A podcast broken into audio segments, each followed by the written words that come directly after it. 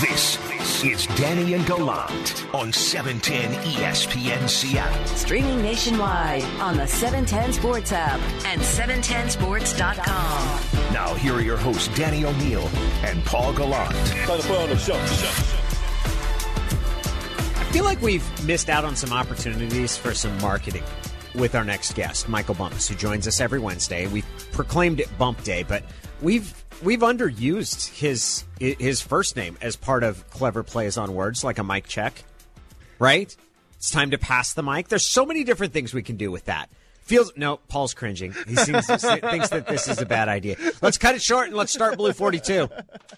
Here we go. This is Blue 42. We're going to go red, right, tight, close, sprint left, G, U corner, halfback, flat, on two. Ready, fight! Now here's your hosts, Danny O'Neill and Paul Gallant. Blue 42! Blue 42!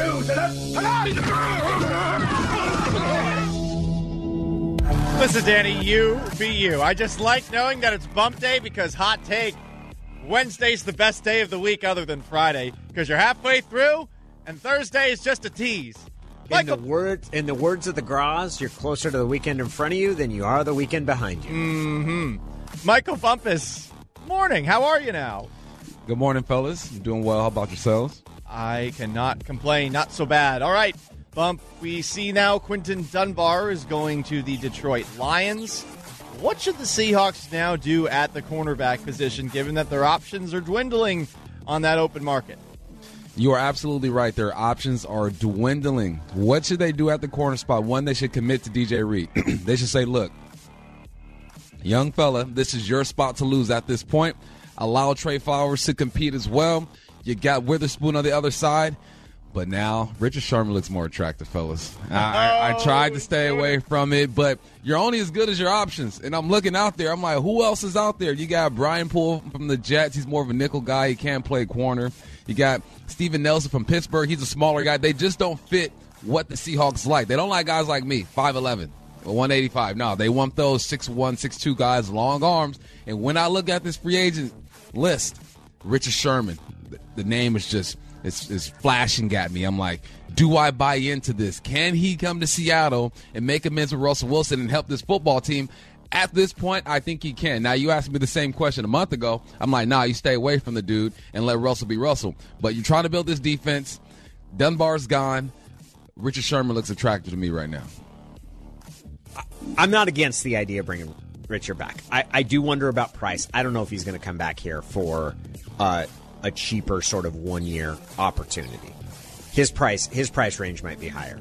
The other part, and this is that you kind of hope a young guy beats him out, right? Like you're kind of hoping, Yeah. and maybe and maybe maybe that's just not the way it's going to be. And Richard Sherman is is cagey enough and a solid veteran enough, and I think he's a great teammate to those dudes in the secondary. But you're kind of hoping a young guy beats him out. Like that's that's that that would. It's not a great sign for your defense if you sign one corner that the 49ers were ready to cut. They weren't interested in bringing Ahkello Witherspoon back. And then you bring in another dude that they didn't want to bring back either. Like it's hard to feel that, like, yeah, man, we're right there on their. Ta- in fact, we're leading them when we're taking. The Seahawks are taking guys they've not wanted to bring back in their secondary.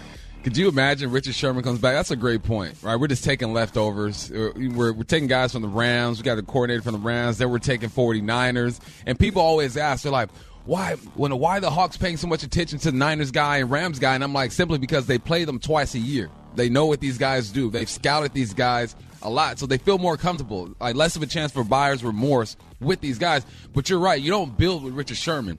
He's like that um he's like that tape, that Flex Seal tape that you put on that, that glass boat that that guy has on those infomercials. You know what I mean? It's just temporary. You put you put the Flex Seal tape there, but eventually you hope that you get somebody else in. And yes, a younger guy who's cheaper, who you can build off of. That's ideal. But if there's nothing else out there, and you want a guy who knows the system and who who I think can help these guys win.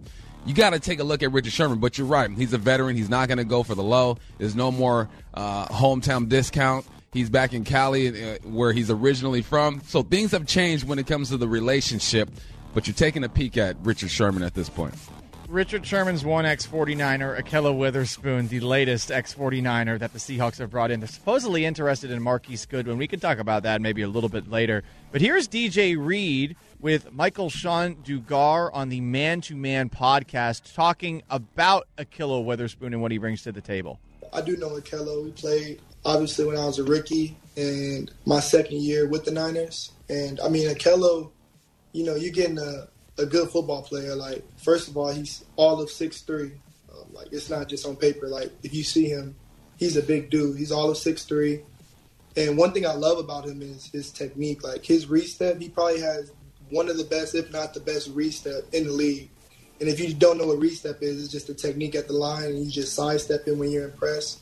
Um, he does a good job getting his hands on receivers. Um, and yeah, he gives a lot of good receivers problems. Like he's a really good cornerback.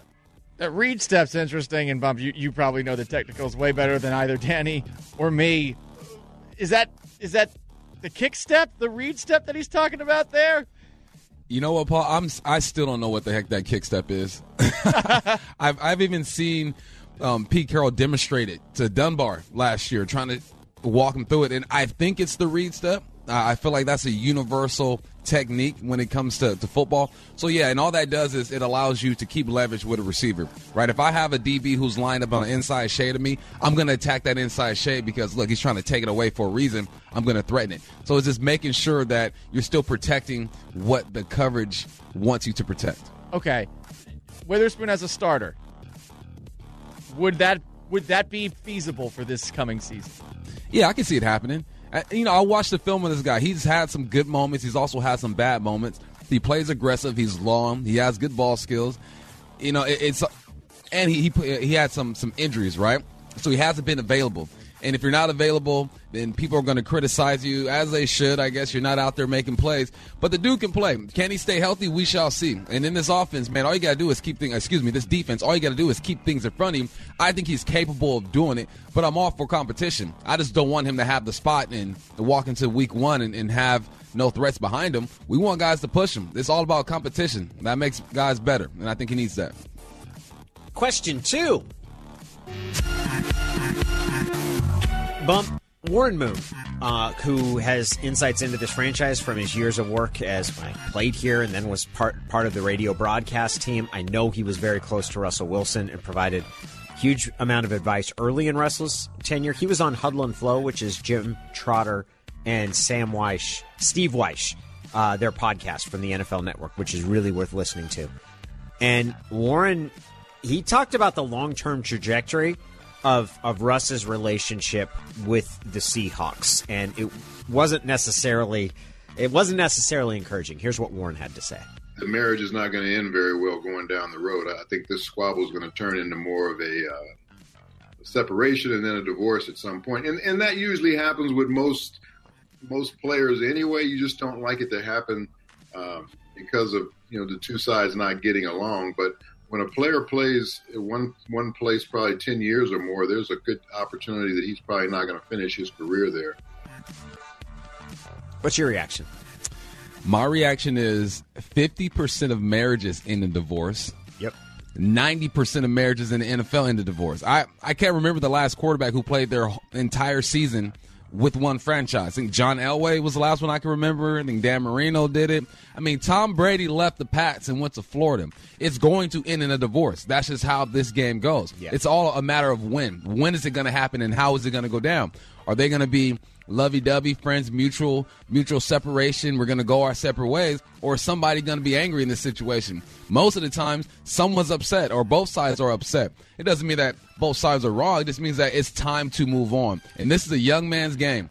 A quarterback has a longer shelf life than most guys but once you hit a certain age you're hearing the same things for a while. And let's not forget pete carroll's going to be gone pretty soon as well. So things are going to change rapidly here in three or four years, is what I'm going to say. And it might happen before that, honestly, if things don't get right this year, at least in the way that Russell Wilson sees fit. He could be gone the year after that. It's going to end a divorce. That's an inevitable. It's all about how it ends.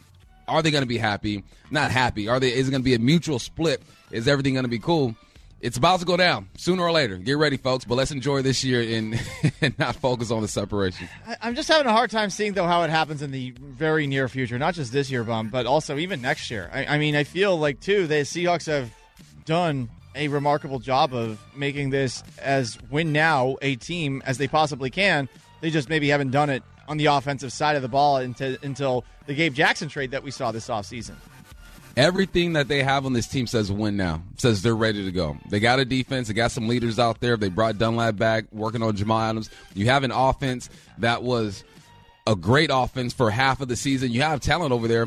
It's time to win out. That's that's what scares me, Paul. It's like if this team doesn't win a couple games in the playoffs, the pieces are going to be moved around. You're not going to keep guys here and expect the same thing, right? That's insanity. Things are going to happen. And then if you don't win a couple games, who's everyone going to point the finger at? Russell Wilson. You wanted this OC. You wanted this offensive line. You put this pressure on Pete Carroll. And what's that going to do? I think he's going to drive him out. He's going to be like, you know what? I've had my time here, 10, 11 years. Let's, let's start another chapter in my life. It's crucial this year. They have to win. They need style points, and they have to win a couple ball games. I, excuse me, a couple ball games in the playoffs. I think to keep this organization intact. Question number three. Bump a question that we asked a little bit earlier. Who's more important as far as big picture goes to the Seahawks? Is it Jamal Adams or is it DK Metcalf? And we're assuming that these are the next two big contracts that the Seahawks hand out. This is not an either or, you only can have one. Just who's going to be more important? Who's more important out of those two? Depends on Russell Wilson. Is Russell Wilson here? Is he not here? If Russell Wilson is not here, then it's Jamal Adams. If Russell Wilson is here, I think it's DK because that's going to be his main weapon. It's it's hard, man. I think both players are extremely important. I think they're the number one, number two options on offense and defense when it comes to talent, leadership. DK is evolving into a leader, but it all comes down to the quarterback. If Russell Wilson is here, DK has to be here. That's going to be his number one target. I think this year might be the year where DK takes over as the number one guy in the passing game. Now, if Russell isn't here, what do you do? You're bringing a young quarterback. You're bringing somebody else. So now you're relying on your defense, which makes Jamal Adams more important. However we spin the Seahawks, it all comes down to one guy, number three. It's all about Russell Wilson. Is he here? Is he not here? Is he happy? Is he not happy? Uh, I think both guys are extremely important. But say we're just going into this season, it has to be DK Metcalf at this point. Again, Russell ain't here. Jamal Adams. We are depending on Jamal Adams to bring in a lot and to help improve a defense that, while it got better last year, is still the weaker side of the ball. Because I, I agree with you in positional value, wide receiver. Probably in terms of the the staying power and the ceiling, it's it's DK Metcalf there's a little bit of me that feels like you could get by with a lesser receiver. You can't get. You need somebody to be that difference maker, and it's Jamal Adams that that, that is the top guy and gets top billing on this defense.